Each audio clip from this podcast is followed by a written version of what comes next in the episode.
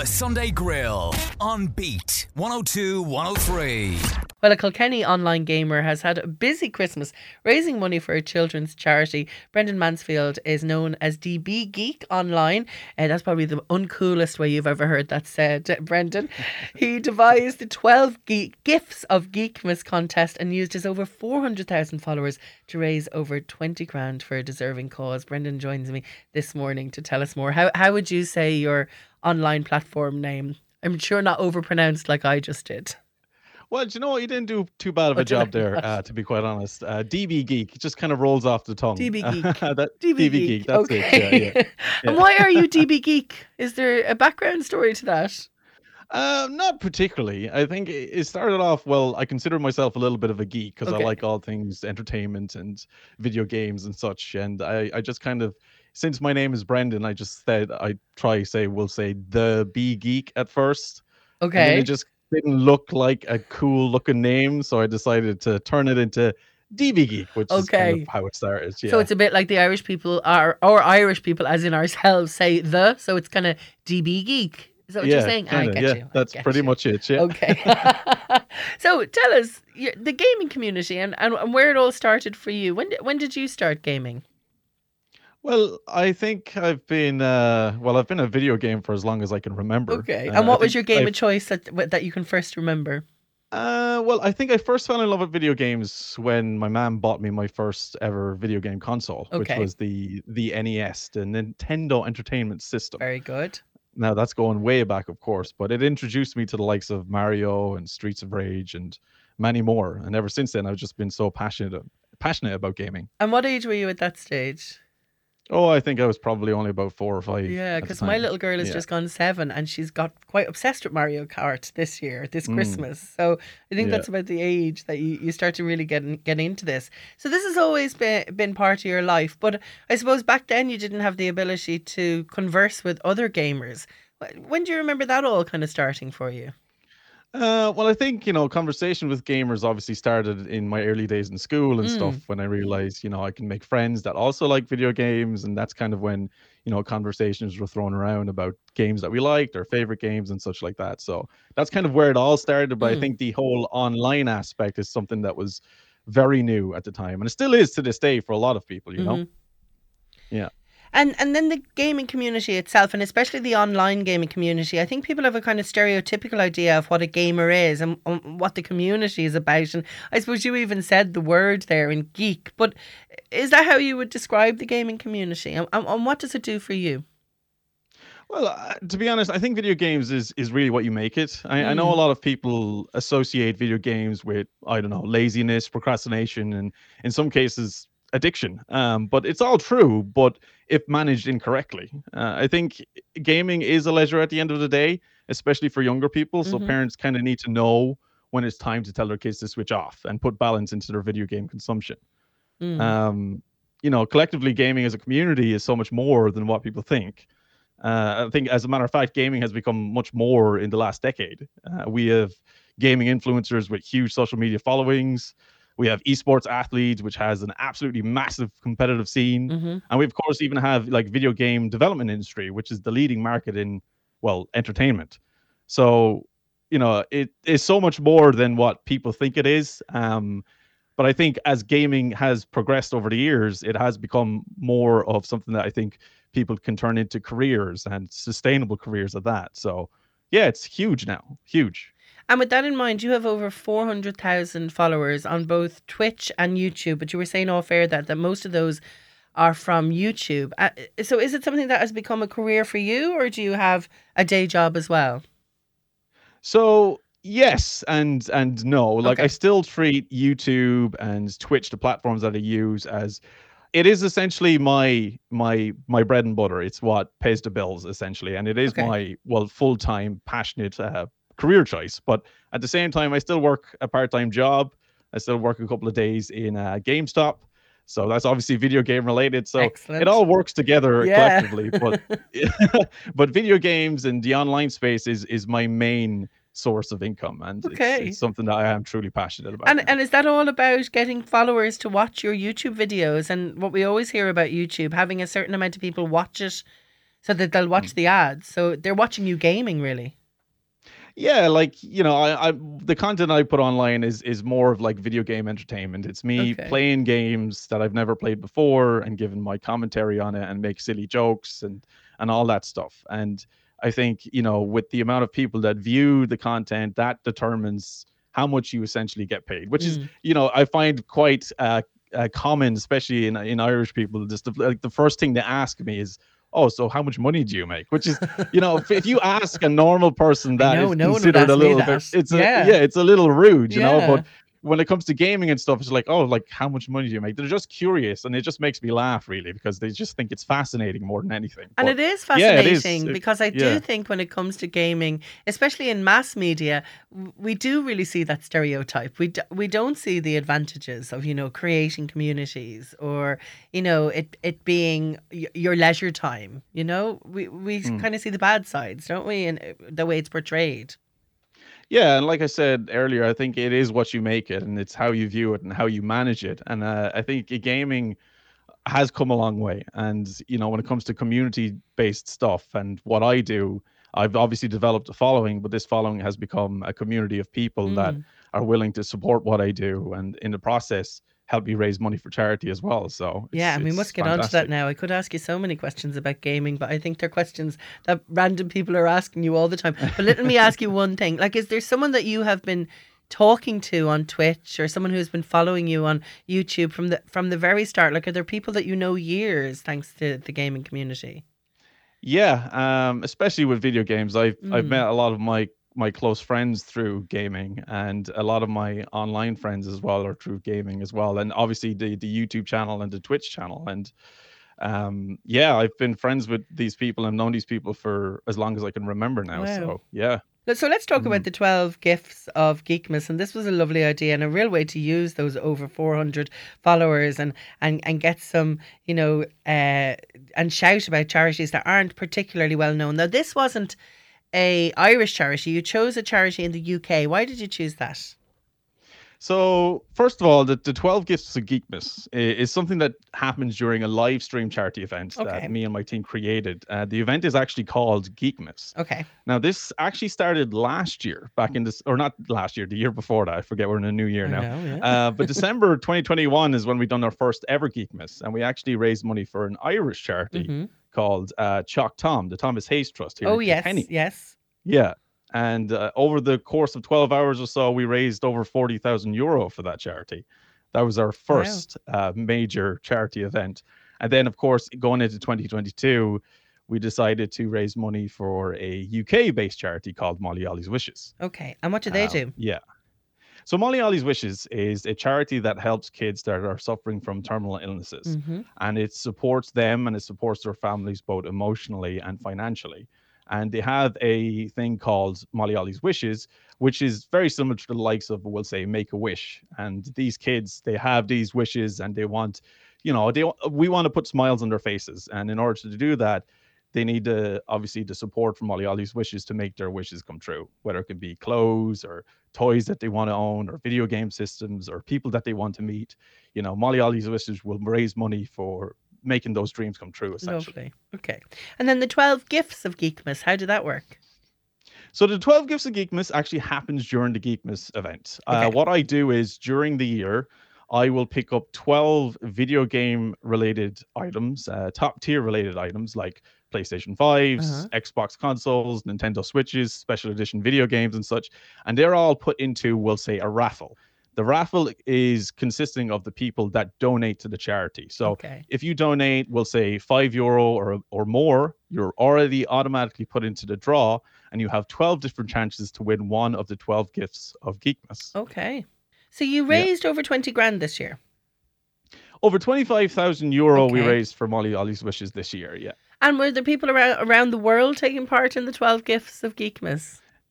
yeah. So my following consists of people from all over the world, and the Okay. majority of them actually come from, say, the US and the UK. Uh-huh. um, and they collectively came together and they always they love these events they love coming together as a community and you know showing their generosity which they do and uh, yeah they come from all, all four uh, corners of the globe which is great Oh, you must get a bit of a buzz from that then. You're doing it two years I in a do, row. Are you going to continue yeah. it?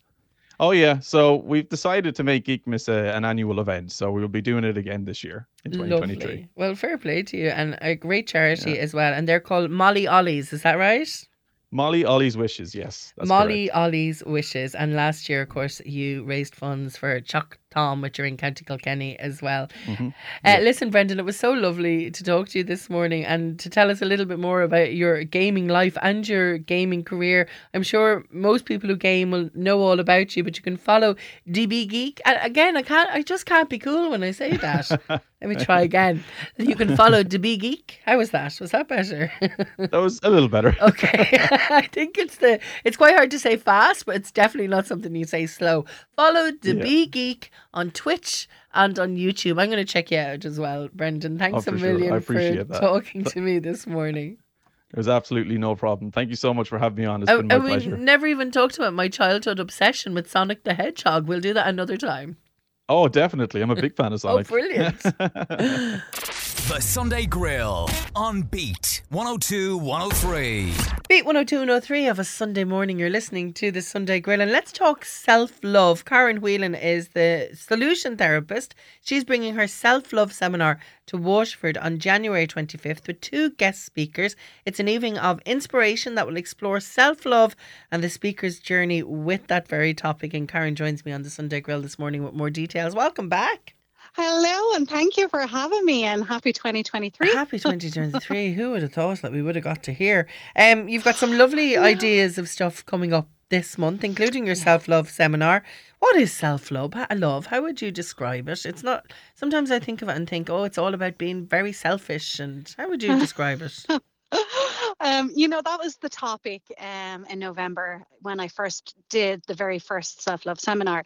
You know, and people were asking, you know, what is self love? And my original guest on that night, Mags Murphys, you know Mags, the fitness trainer, you know, she said it, she put it in the most uh, simplified, brilliant way. You know, for her, she said self love is being able to be a wonderful parent to your own self, where you take great care of your own self and your own needs. And I would echo that.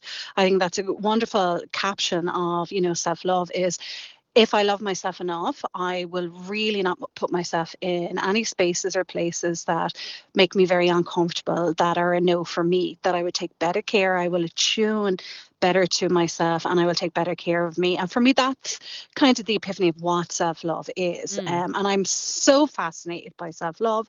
As you know, with my journey, I've lived in the other side of self love, which is the self hate. I've lived there for way too long. I was always in that place, which robbed me of my self confidence, my self worth, uh, my self belief was that I was not good enough. So for me, self love is self compassion. It is, for me, it's the healing medicine to our inner suffering. That's how I would see it. Okay. Now it's interesting that you gave examples of self hate or the opposite of self love. You know, feeling worthless and things like that. But how did that? How did that all manifest itself? What sort of a person were you? Oh gosh, this you know, I love that question. It's a great question. I I was born into trauma, so um, I experienced childhood trauma, and that trauma. When we're so young and innocent, the very first thing we'll always do is blame ourselves. We think there's something wrong with us. We internalize it and point the finger back inwardly. And that's what I did. I was so young. I was only 14 and I blamed Karen for the trauma in her life. I thought there was something wrong with me. I truly believed that I was not lovable. If the people who are meant to love you hurt you this much, mm. then maybe you're the one who's not lovable. And I truly looked once I had that as my internal self belief, because your self belief is the filter in which you will look at, Mm. at the world. It's like your lens. And my self belief was, I'm not good enough. I'm not lovable. Nobody cares about me. That was not the truth, but that was my truth. And unfortunately for me, then that became the lens I put out there. I was looking for the evidence of that everywhere I, I went, not recognizing that it meant then I did self sabotaging things that created in my life people not wanting to be around me. So again, there was my story. Nobody cares about me. Nobody loves me. But I was this very problematic teenager. I was the girl not going into school. I would duck from school. I was taking drugs. I was being promiscuous. I hated and rejected myself so much that that was my behavior towards myself as well. Okay. So bad my behavior was in my of. actions. Yeah, really hmm. sabotaging behavior. And we see it everywhere. You know, we judge ourselves, not at the extreme of me, but, you know, we can judge ourselves by thinking, oh, I'm not pretty enough, I'm not skinny enough, I'm not good enough, you know, and we base our worthiness on external validation. Okay. know. And that could come from anyone. It can come from anyone. And then if it doesn't, so people don't like your posts or comment on your Mm. posts, for example, you might feel that um, oh what i put out there is not good enough for that arena you know so it's such a sensitive relationship And a minefield. and Yeah. and a minefield. Wow. And that's why I work so deeply with self love because self love is when you're independent of validation of what it is I think you think of me and you're deeply connected into your own self and you like who you are. You like your company. You like being Mm. in your own physical form. You're very content and you're not reliant on others to confirm to you that who you are is okay. You know that deeply. Yeah. Good stuff. Now you've very two very interesting speakers. Tell us a little bit about them. I do, and I'm I love I love Waterford for this. You know, this is what I wanted to do. I wanted to kind of just open up a space in Waterford and just shine the light on who have we here in our own community that are incredible.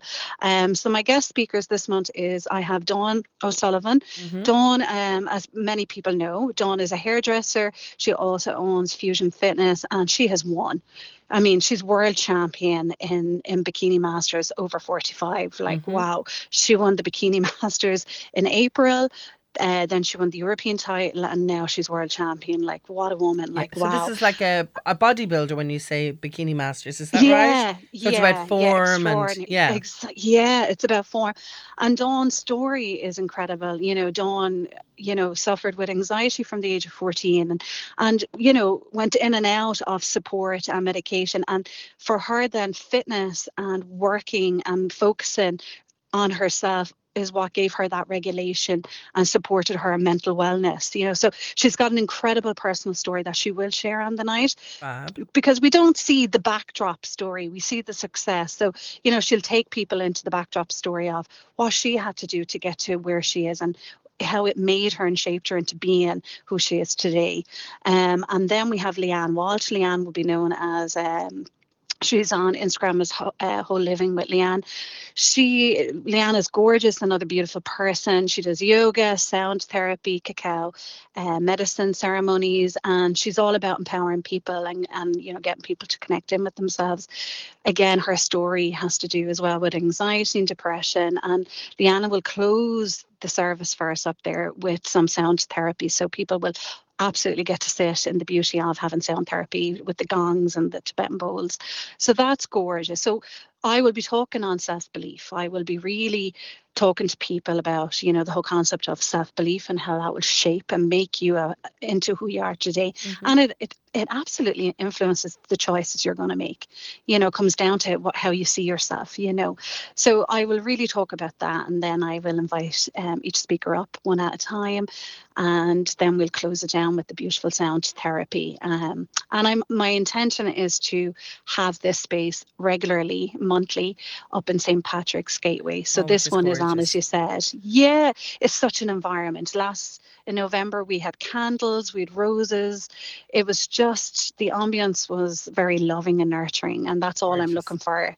Yeah, yeah, just a beautiful evening. Lovely stuff. Well, Saturday, the 21st of January, is the date and time at St. Patrick's Gateway for the Self Love Seminar. If you go to eventbrite.ie and you just search Self Love Seminar tickets, you'll find tickets there. And, and a lovely time as well, an hour and a half. So 7.30 until 9 p.m. on Saturday, the 21st of January in St. Patrick's Gateway in Waterford City for the solution therapist, or Karen Whelan as we know her, and her self love seminar. Karen, it's lovely to talk to you again. Thanks a million for joining me on the Sunday Grill. Oh, Orla, always a pleasure. Love your energy, and thank you again for having me. Really appreciate it. The Sunday Grill on Beat 102 103. Across the southeast, it is Beat 102 103. Okay, let's head to County Wexford. And if a new job is on your vision board for 2023, then my next guest could help you during a very important step on the career ladder. Alan Marr is the man behind Marr Consulting. He's based in Enniscorthy and he specialises in helping people tackle job interviews. He joins us on the Sunday Grill this morning with some tips and to explain competency based interviews, which a lot of employers, including the public sector jobs, are now doing. And you're very welcome, Alan, to the Sunday Grill.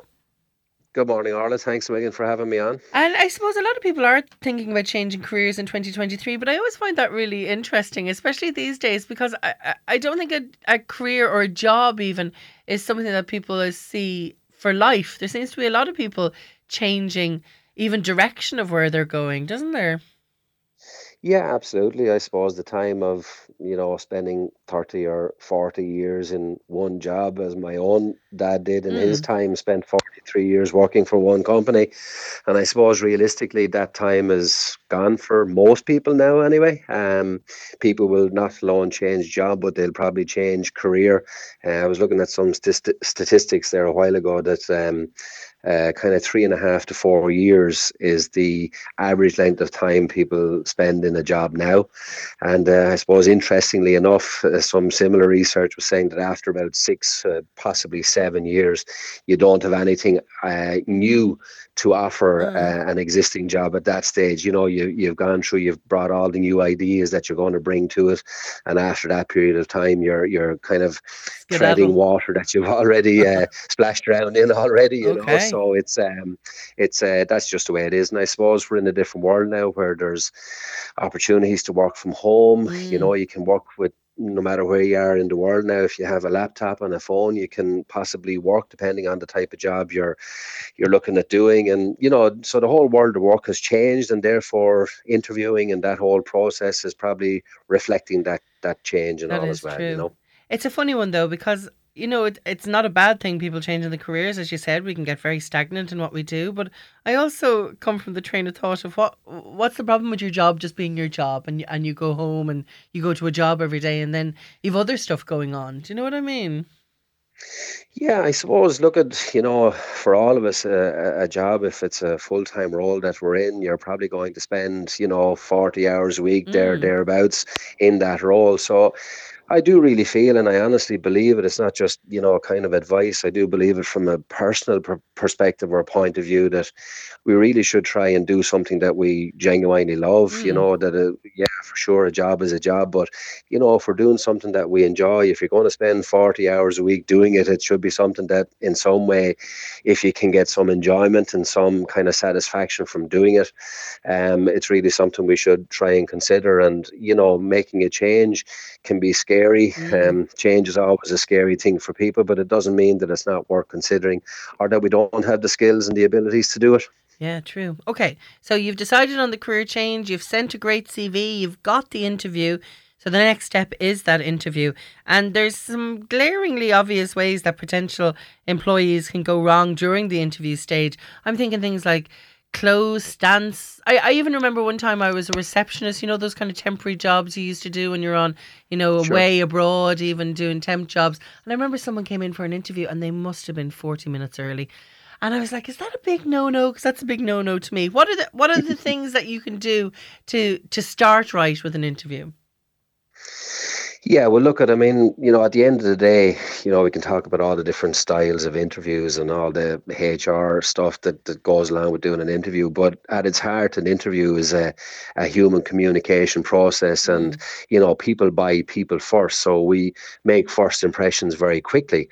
Um, I, I again was looking at some kind of information. I tried to keep up to speed with some of this stuff, and they Mm. say now with the advent of modern day kind of uh, tools and scanners, MRI scanners, and all that kind of stuff that can track the human brain, that we we've made our first um, yeah first impression kind of within kind of one and a half two seconds. Oh yeah, I agree with Uh, that. so it's style. a very, very instant uh, Yeah. process. So yes, how we dress, how we present ourselves, uh, you know, even our stance, our posture, our eye contact, uh, all of those things do make a difference because it's kind of central to how humans communicate. And, you know, any time where you go to meet other people, um, these kind of things are ongoing and we don't always recognize that they are ongoing, but that's Mm. just being human. And, um, you know, so how we present ourselves, I'm probably a little bit uh, old school, if you like, uh, to use a phrase that the, the station there uses a bit. You know, the old school uh, kind of train of thought is the shirt and tie for the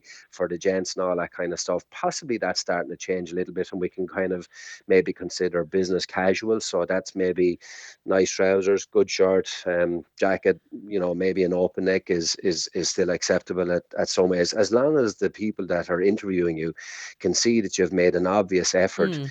to turn up and to look professional and to look right for the job. You may not ever wear that kind of clothes or you may not wear a suit for that job, but you haven't got the job yet. And you're trying to say in a very visual way to people that this opportunity is important to me. So therefore, I've made an effort today and I'm kind of trying to do my best to look as if, you know, this is something that I really want to, um, you know, do right and prepare properly for and to look the look the part and to look right for you. That's kind of what you're saying with the clothing. You're trying to portray effort and that this is an important step for you. Okay. And then what are these competency uh, exams? I've never heard of these before.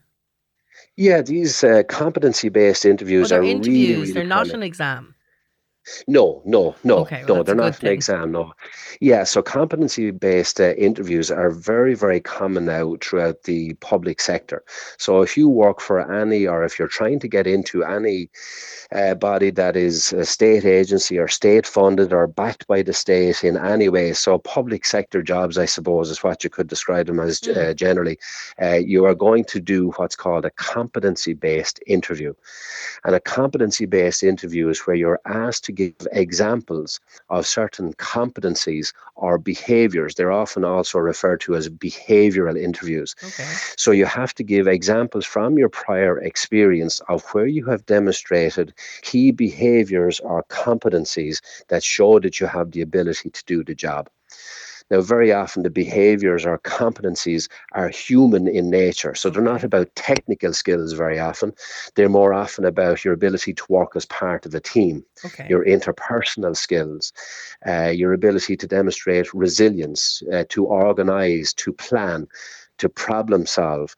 So these are all kind of innate human skills that we possess. And how they establish that we have that skill is by demonstrating or discussing that, uh, how you have uh, demonstrated that skill in a previous uh, example from your work. and could it be anything So at it- all that you're asked, or is there kind of a template that they go for? Well, they very often, you know, the, the competencies are often quite uh, consistent. Okay. So, teamwork is a big one, communication skills is a big one, organizational skills is a big one, uh, ability to work on your own initiative is a big one, um, uh, problem solving is a big one. Um, just been working with some people who are going for uh, on Garda Síochána at the moment, Mhm. and they look for stuff like resilience and service ethos and that kind of stuff. So, they're again human very often in nature, or as I describe them, human in nature. They're not about technical skills, so they're not about your ability to, you know, to uh, to weld or to be a good Mm. carpenter or to be a good whatever. They're about your human abilities. Um, you know, so competencies are very often, as I said, referred to as behaviors. So they're often referred to as behavioral interviews. So if any of your listeners are out there and they get a, you know, a letter from a company that they've applied for a job that they're going to be attending a competency based or behavioral interview, they need to start thinking about examples where they have demonstrated the behaviors required to do the job. And very often the public sector will tell you up front or what the competencies are. You're you know, you're not left in limbo to wonder what they are. They will give you a list of five or six. And they'll say, look at your interview is going to be based primarily on these kind of key areas. Please ensure that you can demonstrate from examples from your career uh, your ability to operate uh, under these competencies. So they're very clear and they give you lots of information how to approach these interviews. So um, yeah, they're very, very specific, and uh, you know, uh, you have to be able to give an example. Mhm. Um, they do also give you a structure. They call it um, the, the public sector give a lot of guidance on this thing they call STAR. So STAR stands for situation, task, actions, and results. Okay. So you have to be able to talk about a situation that you've been in, the task that you were trying to perform in that situation, the actions you performed uh, that demonstrates the competency and the results that it achieved. Now it's a great structure, and you do need structure because we're Irish and we're great storytellers. So We when we're telling stories, we can go off on all kinds of Uh-huh. tangents. But I kind of feel that Star myself maybe overcomplicates it a little bit, and Okay. I work with my clients on a thing called CAR, C A R, which is just circumstances, actions, and results. So, what are Okay. the circumstances of this story? What are the actions that you took that demonstrates the required competency?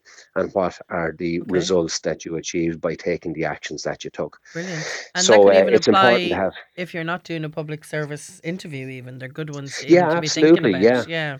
Yeah, absolutely. I think, you know, to be honest with you, the proof of having done something already is better quality proof that you're able to do it compared to talking about that you would do it sometime Yes. in the future, you know. So if you've done it already, it's proof that you're capable of doing it. Okay. So yeah. even if this is not a public sector interview that you're going for, some examples of where you have achieved certain things or done certain things that might be required for the job that you're doing is a great way to show that you're, you know, you're capable, that you're able to do it, and that you understand what you know um, the different skills required for the job are and how you might be able to demonstrate them. Good stuff. Some brilliant tips there if people are thinking of changing jobs and heading to a few interviews in 2023. I, I really like that statement that you said that people buy people. So it's all about those first few seconds of meeting someone in an interview and then those competency based interviews are very interesting as well. Of course, people can talk to you one on one, Alan, as well, can't they? If they're preparing for interviews Yeah, that's it. or on- Yeah, do CVs. most of my work a one-to-one confidential basis. So uh, all my contact details are on maherconsulting.ie. So it's M-A-H-E-R. That's the version of Maher that I use. Okay. So maherconsulting.ie. So all the contact details are online. I'm on Facebook and LinkedIn and all that kind of stuff as well. And uh, yeah, often the one-to-one setting works really well because that's where you can get into stuff with people. And uh, just to say as well that when we talk about examples, Orla, just um, just to kind of say it before we wrap Mm. up, um, that when we talk about preparing examples, you're very often people come into me and they're looking, they're thinking about like really, really big, amazing examples of where Mhm. they've demonstrated stuff in really kind of complex ways. And it isn't that. It's about the stuff that we do day in, day out. Okay. And sometimes we take that for granted, you know. So just to bear in mind that very often the stuff that we're doing day in, day out, the examples of where we are demonstrating those skills lie in that day to day enactment of our, our duties and our responsibilities in our job. So keep it simple. Brilliant, brilliant advice. That is Alan uh, Maher from Maher Consulting. It's maherconsulting.ie. And as he said, it's M A H E or Alan, thanks a million for that great advice. All a pleasure. Thanks, Emil. The Sunday Grill on Beat 102 103. Well, I think it's pretty much a given, or on my social media's algorithm, it is at least that the whole new year, new you is just, well, a bit damaging. Michelle O'Gorman is based in Wexford and she's a specialist in eating disorders with over 15 years working with disordered eating. She joins me on the Sunday Grill this morning to talk body image and why January is such a busy time for her. You're very welcome back to the Sunday Grill, Michelle. Thanks for having me, Orla. This must be kind of frustrating, is it, to be talking about this again? Or how do you feel about January in your line of work? Yeah, look, yeah, look, it, it is tough because again, you know, why it why it's there is because people are trying to sell you something. A lot of the people Mm. that are doing, you know, you know, uh, you know, New Year, New Me, they're trying to sell you something, and usually it's a quick fix that actually can cause people to go into an eating disorder or have more negative body image. You know, when I'm always working with my clients, you know, you- you're doing education, you're doing psychoeducation on proper nutrition for their body, but you're also looking and doing body image work and looking at the oppression of body image and diet culture and trying to explain to them, you know, that the body is never the problem, it's the culture that we live in. And like in the midst of all the dieting messages that tends to be, you know, at the peak time in January, you know, I always get clients to just just sit with themselves and really feel like listen to their own body and their own needs. Because when I'm working with clients, the clients that I work with, it's obviously eating disorders and body image, and a lot Mm. of people live in the head through, you know, through anything that could have happened, diet culture or trauma, and it's getting them back into the body. And always the question is, what do you need? And to shut out all the toxic, I suppose, toxic everything that's on social media and get them back into their own bodies. I hope- Okay. So that must mean that around this time of year, that is two or threefold all that toxic messaging. Oh yeah, it's it's everywhere. Like it, it's everywhere, but it's like it's in yeah, you're right. It's in January, but then it's going to start in spring to get your body ready for the summer. Mm. It's always there. Diet culture is baked in our society. It's everywhere, and it's not going anywhere because it's a you know it's a million billion dollar industry. People make a lot of money, so it's about bringing in awareness to the clients and acceptance of where they are with their eating disorder, eating distress, or their negative body image, and working with the tools that they have so it's always working on health and happiness for okay. them, not for anyone else. So it's like when I work with one to ones, it's like, okay, what do you need to feel good in your body? And it's helping them getting the answer, you know, getting the answer for themselves. And like some questions I always put them to, to them, like, is what you're doing, does it work? Has it ever worked? Does it soothe the pain or mm-hmm. does it mm-hmm. escalate the pain? And usually the actions they're taking when it comes to their body image or dieting, it never works. Mm. It actually escalates the pain. And it's like, okay, well, what's going to work? What's going to help you through it right now? Wow. Okay. You make it sound, you know, you're you're taking you're kind of taking all the elements out of it and and throwing it back at the client. Is that right? Yeah, well, the, every client has the answer themselves. Okay. And when you put away all, dare I say the word, the BS of the diet culture and everything like that, and you get them to sit with their body and what do they want out of life? Because a lot of people in the diet diet industry or fitness, they're doing it because other people tell them, well, I should be doing this. I mm. have to do this. This is what this person said, or this is what this fitness guru said, or this diet said, and they get all confused. And then they're not listening to their own body. And it's about in the sessions like, okay, let's just sit. What do you feel you need to thrive in life right now? And you break it down week by week. Okay, what can you start to practice this week that will make you feel good in your body and to help you reclaim your body and start trusting your body? And like if they're very young, obviously I'm going to have to make suggestions. So I always make suggestions and then they'll try it. If they're older, they probably have an idea and they'll get the answers themselves. So you're help, just directing them, signpost and giving them a signpost in a direction that's going to actually probably help them flourish in their life more. And then obviously with the, you know, with social media, I always say like, what are you watching on social media? Can you reduce it? And a lot of young clients are really, really smart. They'll stop TikTok.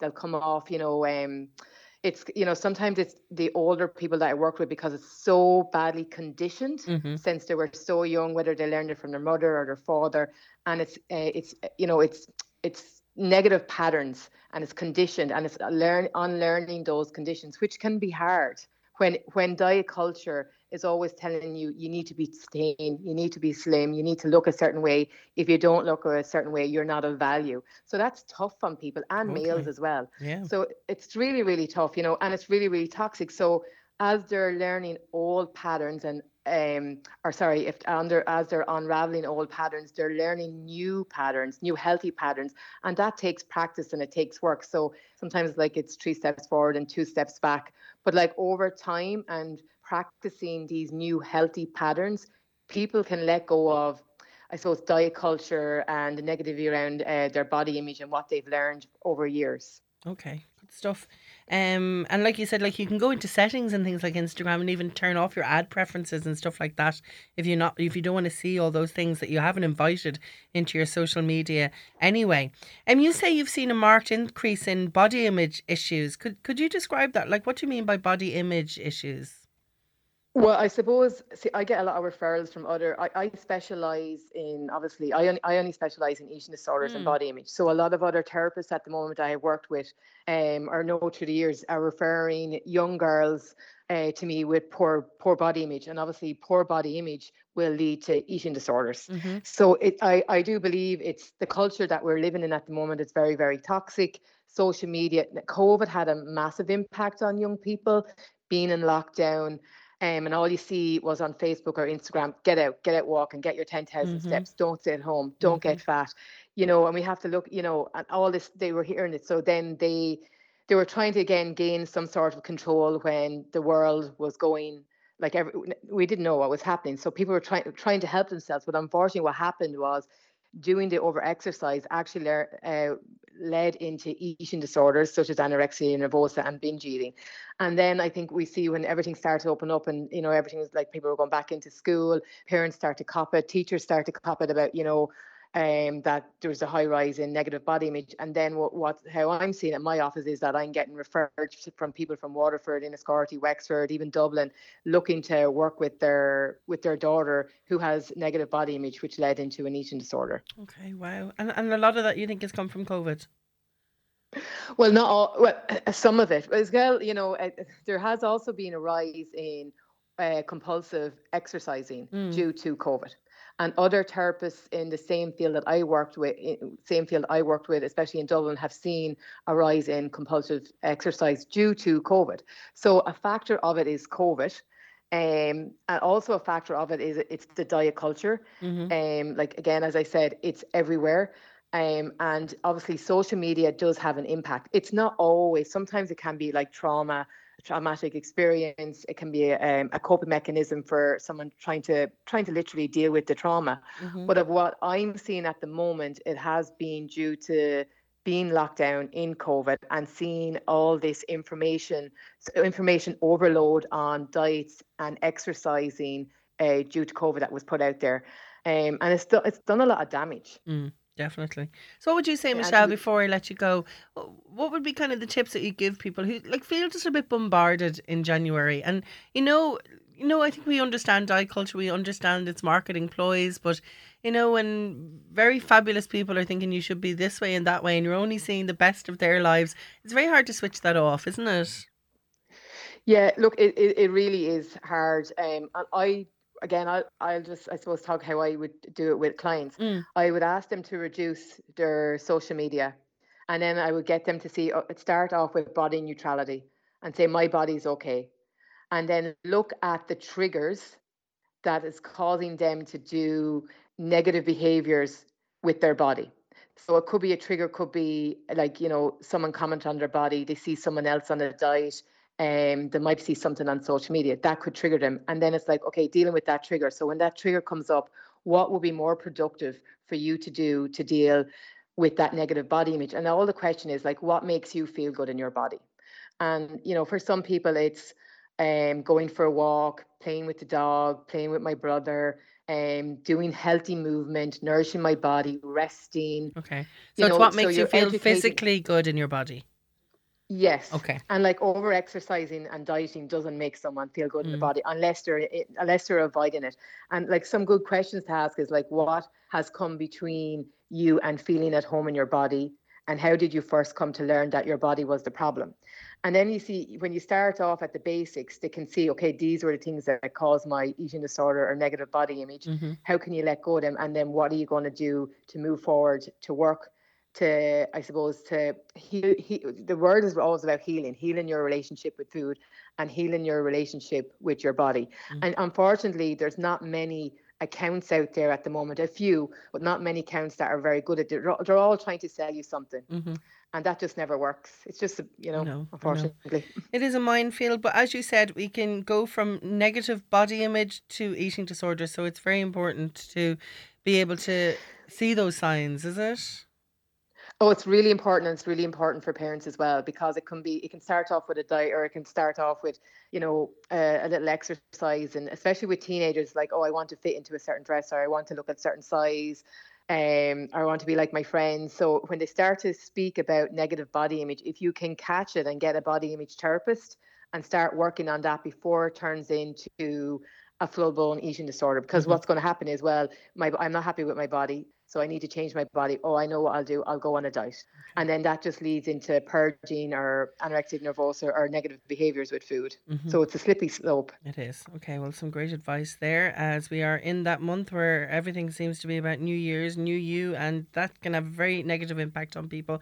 Michelle O'Gorman is based in Wexford. You can get more details on what she does at michelleogorman.com. And Michelle, thanks a million for joining me this morning. Thanks, Orla. The Sunday Grill on Beat 102 103. It is the Sunday Grill here on Beat 102 and 103, and our Brian, he's here. Hi Hello. Orla, how you doing? How are you, Brian? I'm good. So Brian is looking ahead this week at some of the biggest movies to look forward to this year. Very much spread across the year, by the way. Are you ready? Yeah. Let's do it. And let's do it in the order that they come out. And let's start with Cocaine Bear. Now, I watched the trailer for this and guffawed. The whole way through it. Oh. That does not mean that I think I'm going to like it. I just think the trailer could do all the good bits. Funnily, it looks like one of those movies. But anyway, it stars Ray uh, Liotta. Um, it's inspired by a true story of the cocaine bear, an American black bear who ingested a duffel bag full of the stuff in 1985. So bizarre, it's true. Tell I- us a bit more about it. I honestly cannot wait for it. It's it's it's. Look, li- there's been it- much buzz about it. there's I've seen a few things about it on Twitter. Obviously, like I think yeah, the trailer came out, but like it's just it's so mad. It feels like the kind of movie that came out in the '90s, and you're like, how do they make this? yeah. And it's actually Ray Liotta's last role before he died. Like Okay, so, yeah. and everyone's kind it's kind of ironic that his last role is like like he's famous for Goodfellas, Yeah. and then his last role is Cocaine Bear. Like, but it's it just looks so silly. And you know what? in the- crazy. In the first scene of the trailer, someone is going in to look for the bear, and he's in this little, you know, someone's shower room or something, and it's quite badly CGI'd. I thought, but I also didn't care about. It. No, who ca- like Yeah. it's one of the, I think I think there's this year we'll see a lot of things being not as quality wise but more entertaining. Yeah. Like people will enjoy them more. Yeah. And I feel like this is going to be the perfect example of it's not going to win a single Oscar. Anyone like this like mad into like critiquing like visuals is Mm. probably never even going to consider it. But I feel like if you go see it, you're going to be like that was I'm so happy I did. Yeah, I think I will go and see this. It's out next month. It's gonna You'll be go my- see no, No, it's my New Year's resolution. I Okay, promise. okay. We'll I'm going to go it. to the cinema once a month because I would be really sad if cinemas closed. They bring me so much joy. I just don't get to go to them very often. But I'm going to go to one once a month because you know why? Why? You know the way the Banshees of Inisherin came to Disney Disney, Plus. Plus? Not good on the small screen. Well- like everyone was raving about it. And I watched it and I quite liked it, but I realised I should have seen that on the big screen. Well, I, I gave you warning before it even came out or You did. You did, Brian. and you know what else is my New Year's resolution for 2022? what is it? Listen to Brian more. Good. Yeah, there you go. That should be everyone's New Year's resolution. Except for myself. I shouldn't Yes. listen to myself. Yeah. You should listen to Orla more. Yeah, I should listen to everybody else more. Anyway, that is Cocaine Bear. It stars Ray Liotta, and you know who else is in it? Um, the actress from Felicity, Keri uh, Russell? Keri Russell, and she seems really good in it as well. But I, if the trailer's anything to go by, a lot of people lose their lives in this. Oh, I'd. I'd yeah, I'd say it's just crazy. I'd Okay. say it's very violent. Okay, you don't have long to wait for this. February 24th for Co- Cocaine Bear. Okay, uh, let's talk Barbie next. Now, about three weeks ago, two weeks ago, a teaser was released. It's Yeah. quite a disappointing teaser. Really? Ah, I'll play it, see what you think. It tells you nothing. Since the beginning of time, since the first little girl ever existed, there have been dolls. But the dolls were always and forever baby dolls. Until. There you go. Yeah. It, well, it's it's it's parroting 2001: A Space Odyssey. Oh, yes, no, I get that. But we don't have a plot or anything. I'd Oh. like a bit of a plot. I don't. It's. I don't know. I think. See, I picked these movies on when I'm excited to see, and you know me, I love madness. Yeah. This just looks like pure madness. Well, there's kind of little flashes of different scenes, and they none of them really make sense. Like none of them make up a story. Like there's a dancing and singing kind of scene, But I, and I think it's going to be like the Lego movie for adults. Yeah, honestly, it feels like that kind of way. But like, it is a movie about a toy, and I feel like they're they're literally like, it is a movie about a toy. Well, And let's have fun with it. directed by the great Greta Gerwig. Yeah. she does great stuff. Never before has there been such a reaction to an overly blonde Ryan Gosling playing Ken, and Margot Robbie can do But no wrong either. the the whole cast is incredible though. Like you've Will Ferrell, Helen Mirren, Emma Mackey, Nicola Coughlan, uh, Kate McKinnon, Michael Cera, uh, the new Doctor Who Ncuti Ncuti Gatwa is that how you Mm-hmm. pronounce his name? And it's like it's literally just they got they were like, okay, who is fantastic on screen? Who is so full of life on screen? Well, let's get all of them in. yeah. I can't. I honestly, this this is the single thing I'm most excited for this entire year. Yeah, I did kind of when you know when the first picture came out, as I was saying of Ryan Gosling, I thought, oh, this is going to be absolutely terrible, and then it slowly started to be drip fed. Yeah. The Margot Robbies and the fact that Greta Gerwig um directed it, and you're kind of then thinking, no, this is going to be a good one. Oh, I think it's gonna be phenomenal. Yeah, of course, Greta Gerwig is the woman who brought us Ladybird, which um, Saoirse Ronan got yet another Oscar nomination for. She'll get there. She she'll get the She will. Oscar someday. Yeah. Now, Barbie, I'm sorry to have to tell you, is summertime, July 21st, but lots of other stuff to look forward to as well. But we're just going to really have to spread our wings even further and almost look to this time next year for our next movie. It's December 15, 2023, but it really is cementing Timothée Chalamet in his megastar status that he is heading towards, I think. Um, he takes the reins as Willy Wonka. Now, you're not going to find a trailer to this, plenty of concept ones, and I don't like a concept trailer. Do you don't like concept trailer? What do you, how do you feel about a concept trailer? I kind of get excited, but in the wrong way, if that makes sense. Because you're like, oh, is this the way the story is going? And then you're wrong. And then it's like, oh, then you're disappointed. And why is a sim playing that actor? You know, Yeah. that's I'm like whatever. Anyway, really exciting.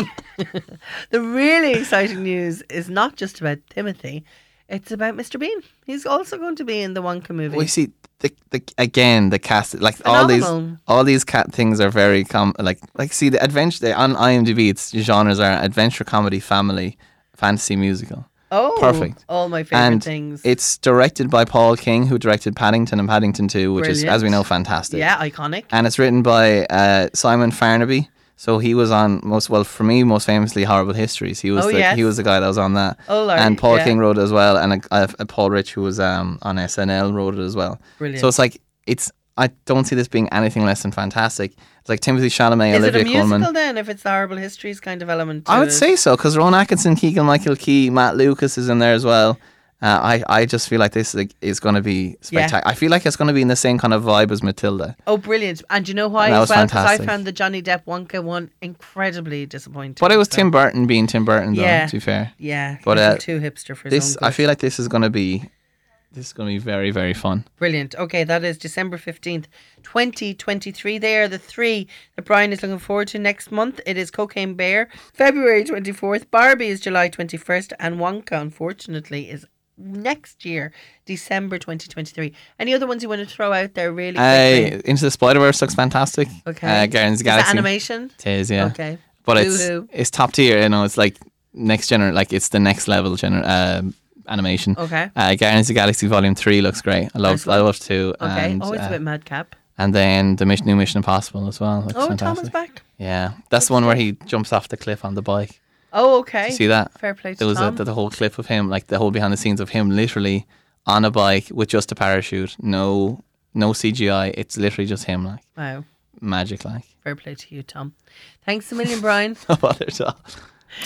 The Sunday Grill on Beat 102 103.